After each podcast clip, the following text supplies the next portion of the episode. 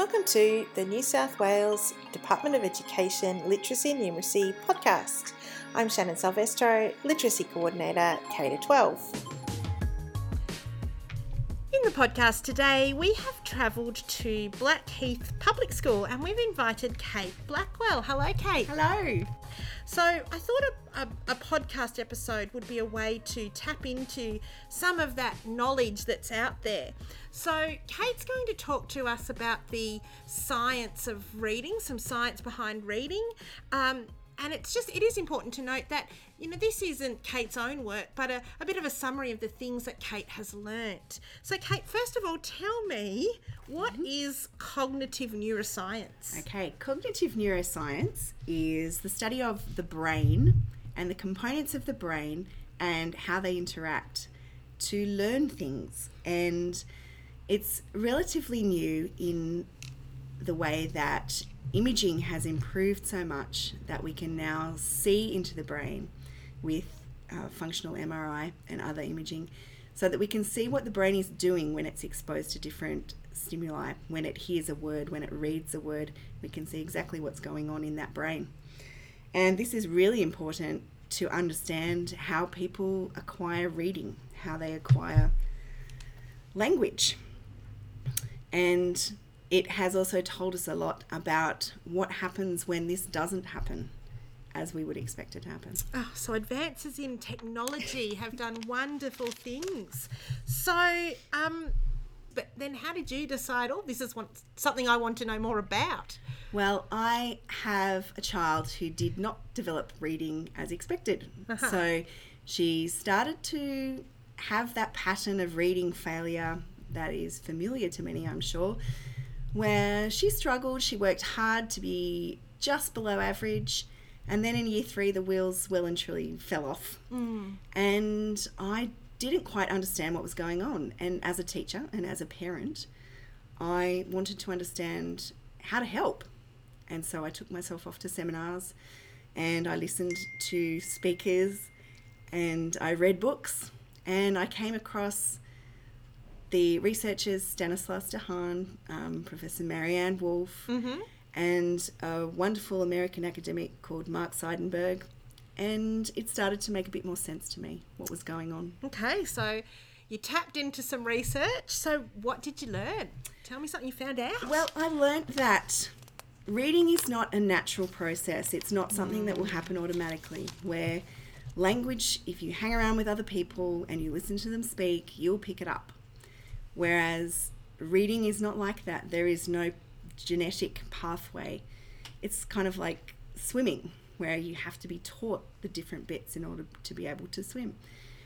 And I also learnt that if humans have been around for 50,000 years, then we have been reading for the most evidence we have is about 6,000 years, that mm. we can prove that writing has been around in some form then we haven't been reading and writing for very long.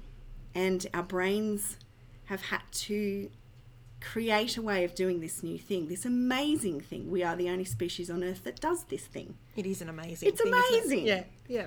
And it's amazing when it works and it's amazing when it doesn't work for different reasons. For different reasons, yeah. so Stanislas Dehaene has this evolutionary theory of reading where his research has suggested that old parts of the brain can form new, new connections and new pathways to repurpose and enable us to read instead of having to, you know, entirely reinvent the brain. So you're saying that brains have found a new way for using old parts of the brain that weren't being used. Is that they were being used, but, but now they're being used for new things way. in a different way. Uh-huh. Yes. So, and that is relying on the idea that brains can change. Mm. And we know that brains mm. can change. Mm. We need to build those pathways. We need to make those connections with those brains so that they can acquire reading. And we know that that circuit will be strong. And we also know that some brains will not develop that circuit in a typical way. So, what kind of brains won't develop it? A dyslexic brain. Ah, which, so why is a dyslexic brain different? Why is that? Why well, is it working differently? if you had an image of a word and you had an fMRI, you could see that word traveling through the brain and using these different pathways. Most of those pathways are on the left side of your brain, and the research has shown that we can track and predict that pathway, and the reading circuit is almost in that way a visible thing. In a dyslexic brain, that circuit goes off onto its own little journey mm. and it can go over to the right hemisphere and it can use a different part of the brain, which doesn't sound like it would cause that, you know, much of an issue, except when you, you think that the processing of that one word by a typically developing brain might take 100, 200 milliseconds. But that little journey to wherever it's going in the dyslexic brain can take up to 400 milliseconds, mm. which once again you think, oh, that's not too bad. Mm. But if that's one phoneme, and then you think about a whole page of text, mm. so that little dyslexic brain is having to concentrate so much harder for so much longer and work harder, work hard, get tired, mm. and lose meaning mm. as just reading that text mm. takes so much effort. So, how does that help us to teach like all kids to read? Well, the word that's being used a little bit is cerebrodiversity, oh, wow. meaning that there are different ways that brains can be organized. So a dyslexic brain is, a, is organized a different way than a typically developing brain. And I also find it amazing that in different languages, different dyslexic brains use different things again. So as a species, we've needed these different brains. And that's been fabulous for innovation and for entrepreneurship, but its dyslexic brain is not so great for print. And so that brain needs to be taught in a specific way that helps all students. The research has shown specific components that should, should be part of reading instruction that will target those areas that will make reading instruction the most effective. They're not news to anyone who's been paying attention to any form of reading research for years, but in some ways they did come as news to me in how explicit it needs to be taught. I thought I was explicit. A dyslexic brain will need a lot more exposure to the same component than a typically developing brain. So, if you break down the components of what should be part of reading instruction, once again, not a shock. Phonemes. The smallest units of sounds, students need to be taught this very explicitly. Orthographic patterns, writing the words, forming the letters correctly, writing the words as evidence that the, the actual process of writing the word develops the letter sound knowledge better than typing it into a computer. And semantics is hugely important. Understanding the meanings of words, having the background knowledge, and making the connections with that reading circuit so that the circuit can draw on that knowledge and fire really quickly. So, the more a child knows about a word, the more connections they can make, the quicker that processing is going to be. Syntax, structuring sentences correctly with the correct grammar. And finally, morphology, understanding how words and sounds can be manipulated and those units of meaning and playing with those words is hugely important as well. So, if you know that your program needs to have these explicit components, you also need to assess them because by assessing them, you'll be able to highlight any deficits and target that deficit with your instruction rather than just throwing everything at someone who's having trouble with reading and just hoping something will stick. When we're assessing, we're checking and we're getting that information about what's going on for a student, what happens when something does go wrong and when we do need to um, address a particular need?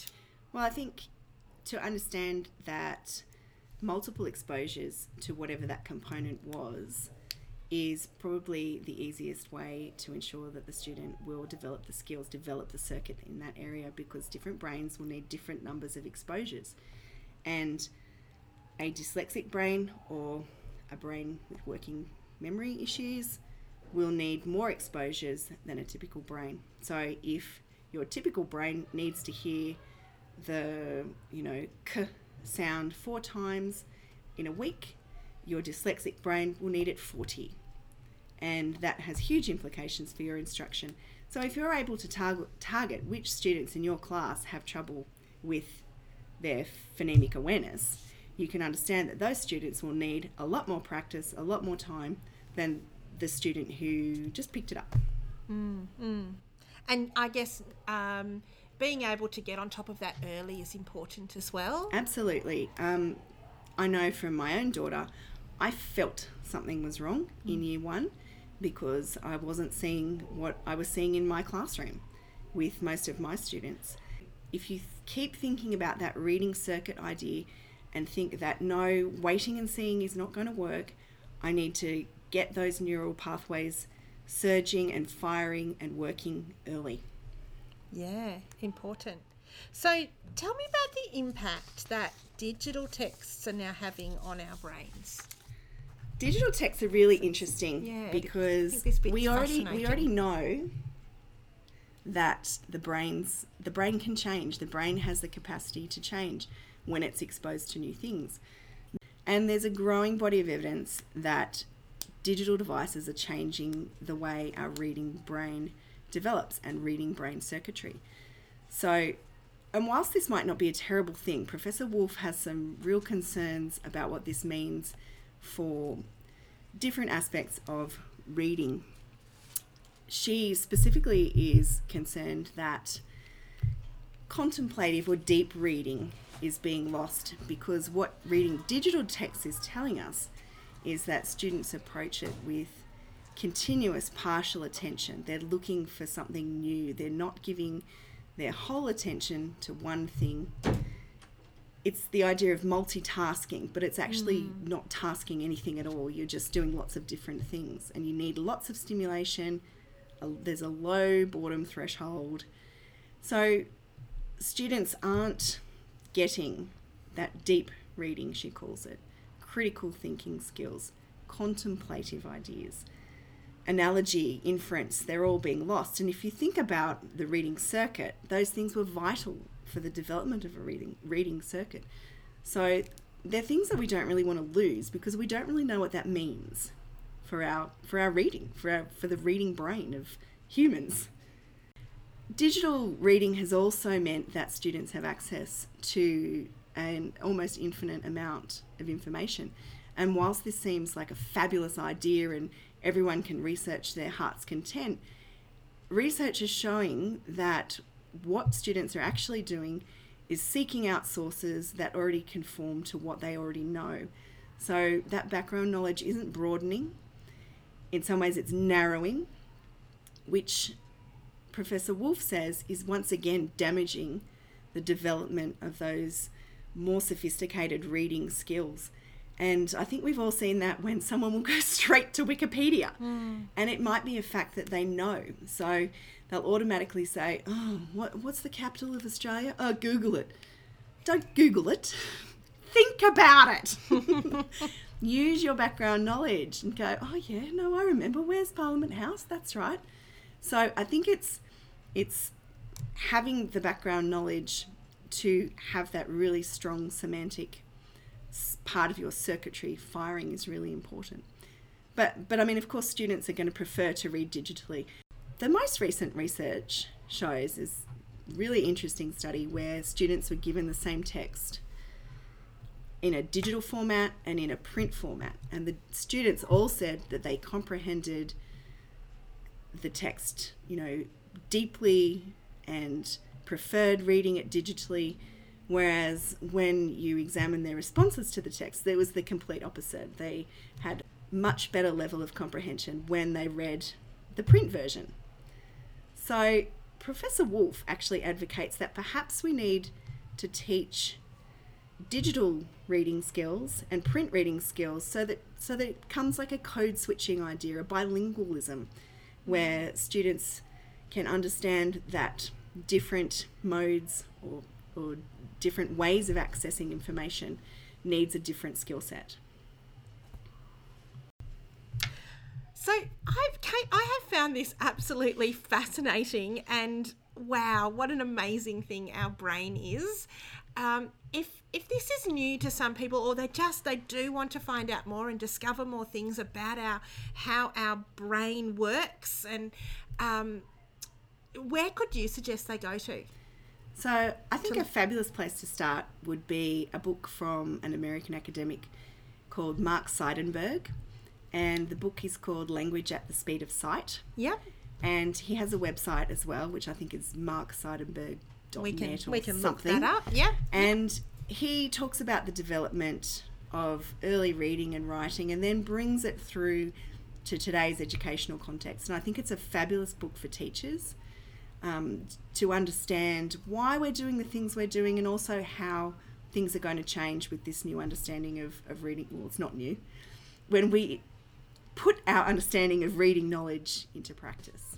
Oh, Kate, thank you so much Thank for you. agreeing to to talk to me and have a microphone sitting in front of you It's a bit daunting, I know, but thank you so much. Thank you.